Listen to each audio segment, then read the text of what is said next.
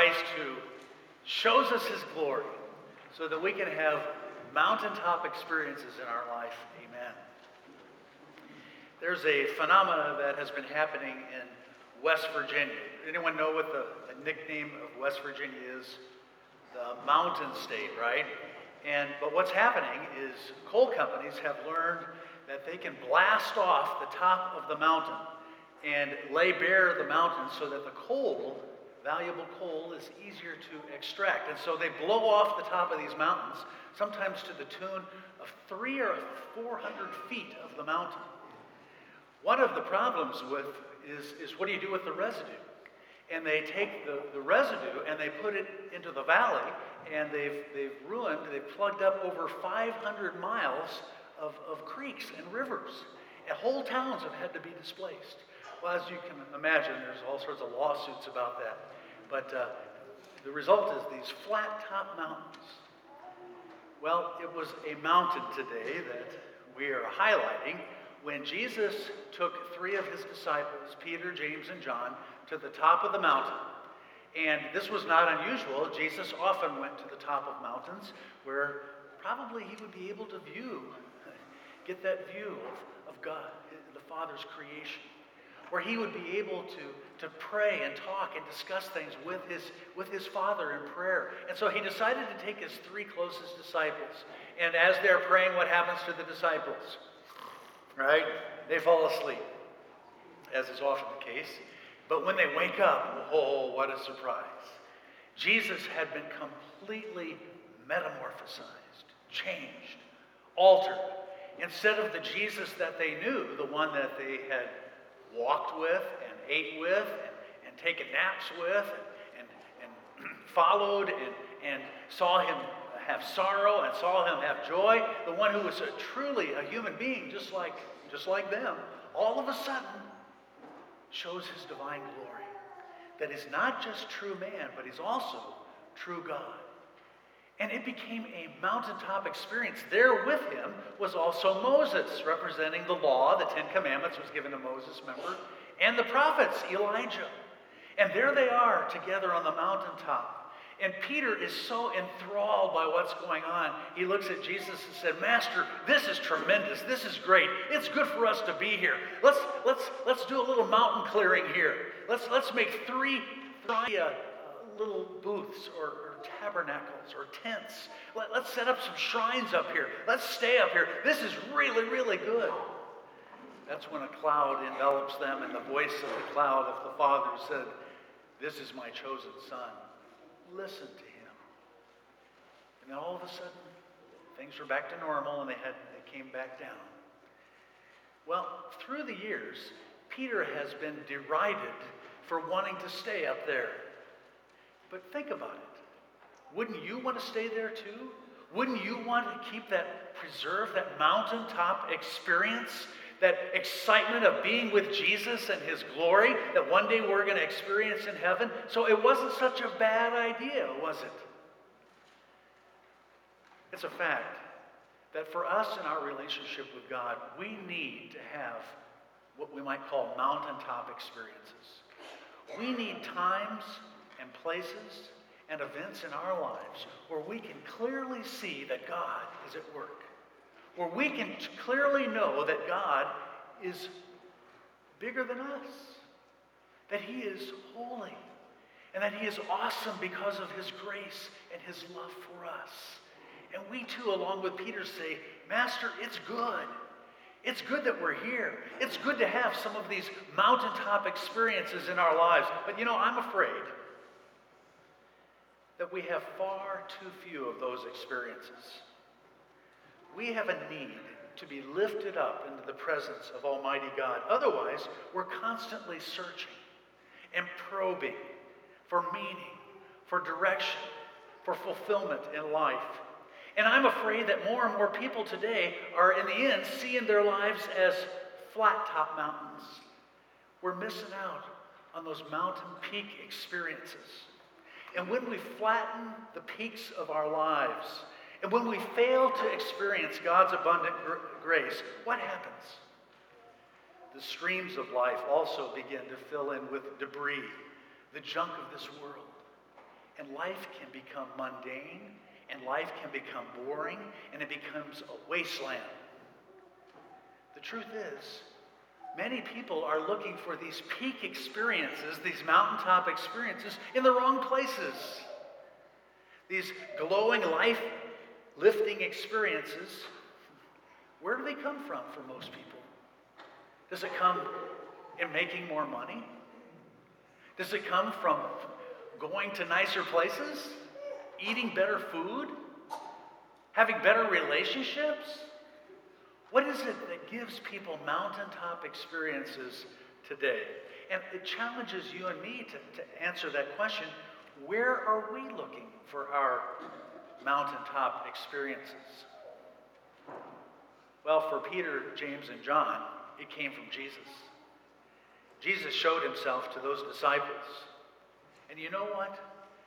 Our Lord and our Savior, Jesus Christ, continues to come to us to show us his grace so that we too can experience, as he says, life in all of its fullness. He says, That's why I came, that you may have life and have it to the full in John 10 10.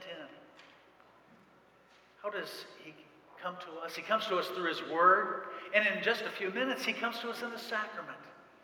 As we take the bread and the wine, it's Christ Himself that says, This is my body, this is my blood, given and shed for you for the forgiveness of sins. And we go, Ah, that's wonderful. Life becomes ex- exciting, and we can say goodbye to a flat top life.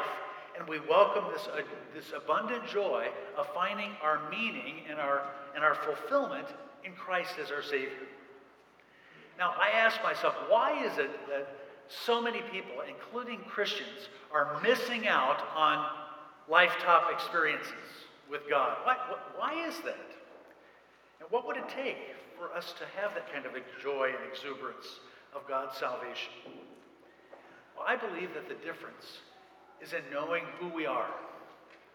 When you know who you are as a child of God, when you know whose you are, that you belong to Him, that you are one of the sheep of His pasture, it means that you can quit being bogged down by having to think that you're in control of your own life.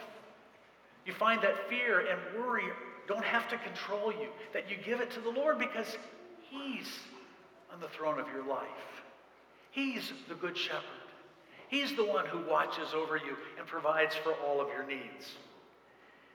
As Christ attached his name to you in your baptism, in heaven, there was a collective, ah, you know that? In fact, the Bible says that when one sinner repents and comes to faith, a faith relationship with Jesus Christ, that there is joy in heaven. There's a little party that takes place. God looks at you and says, Ah, I like him. I like her. She's mine. And friends, I think one of the reasons we fail to experience these lifetime experiences with the Lord is we forget the ah. We forget who we are.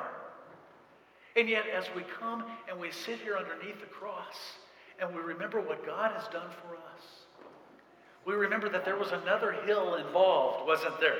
As Pastor pointed out in the children's message. That yes, Jesus came down from the Mount of Transfiguration only to go up to another hill called Calvary.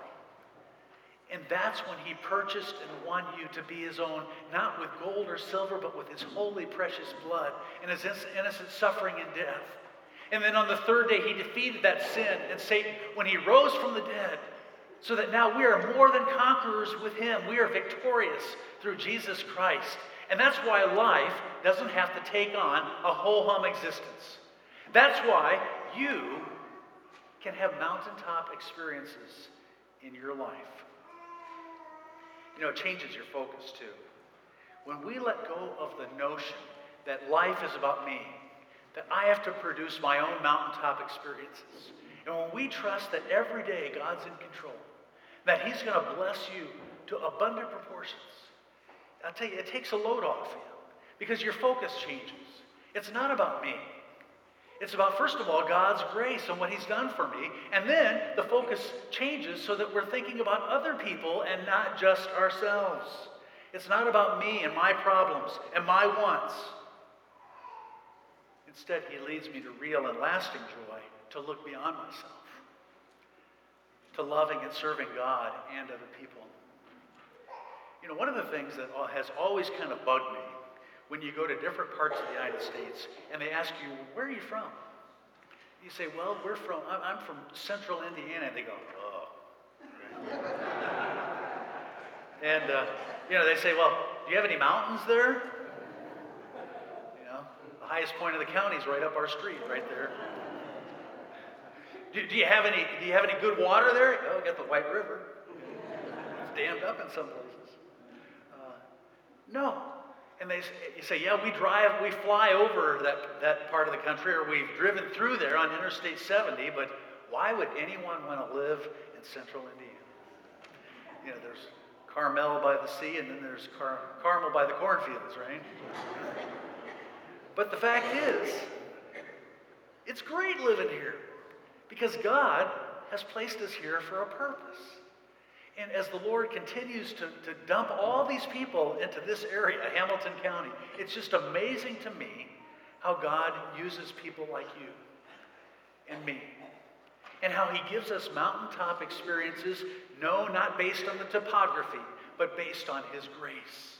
And to the extent that you know how much God loves you and what he's done for you, to that extent, you find joy in whatever, wherever He's placed you, at whatever age you are, whatever circumstance, every day.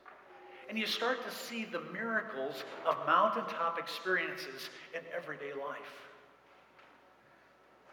I don't know how many kids I've given high fives to today, but it's one of the highlights of my day, okay?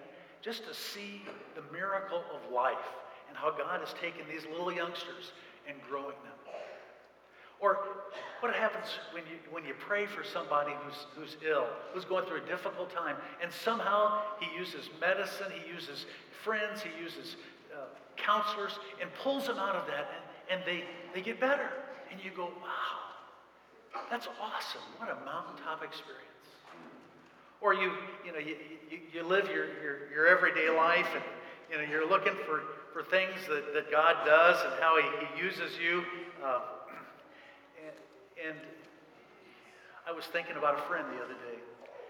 And I hadn't talked to him in a long time, a, a pastor friend. And so I called him up. We had a 45 minute conversation. And after the phone call, I was so happy that I called him. And it just led me to say, Thank you, Lord. It's really good to have friends. And even though you know, we don't connect all the time, I know that, that there's those kind of relationships. Uh, or I don't know about you, and I'm looking at the snow falling right now. But uh, the last couple of weeks, if you go outside in the morning, I like to walk in the morning. When you go outside, what do you hear? You hear the birds. The birds are back, okay? Uh, signs of spring are starting to happen, you know, after this afternoon, um, maybe tomorrow. But you say, yeah, God, God is good. He's in, you know, there, we got another cycle of life that's happening even in our creation. And you understand that every day is, is a blessing. Every day is special. Every day, God can give us mountaintop experiences, even in central Indiana. A few years ago, there was a, an interview that was conducted by Bill Moyers of Bill Gates. Bill Gates, remember, was the president founder of Microsoft, one of the wealthiest men in the world. And Bill Moyers turned to Bill Gates and said, Bill, you know, you've got more money than you'll ever need. What makes you get up and go to work every day? Gates replied, he says, I go because I love it. As a result of the glory of Christ, shown to the disciples, demonstrated to you and me by his grace through his death on the cross and his resurrection, Friends, we quit shaving off the mountains, the mountaintops. Quit shaving them off. We don't have to settle for a flat top existence. Because mountaintop, these peak experiences of faith await you and me through our Savior, Jesus Christ, so that we can love life. We love our relationship with Him and we re- love our relationship with others. And so may God continue to grant you his grace to have mountaintop experiences. Amen?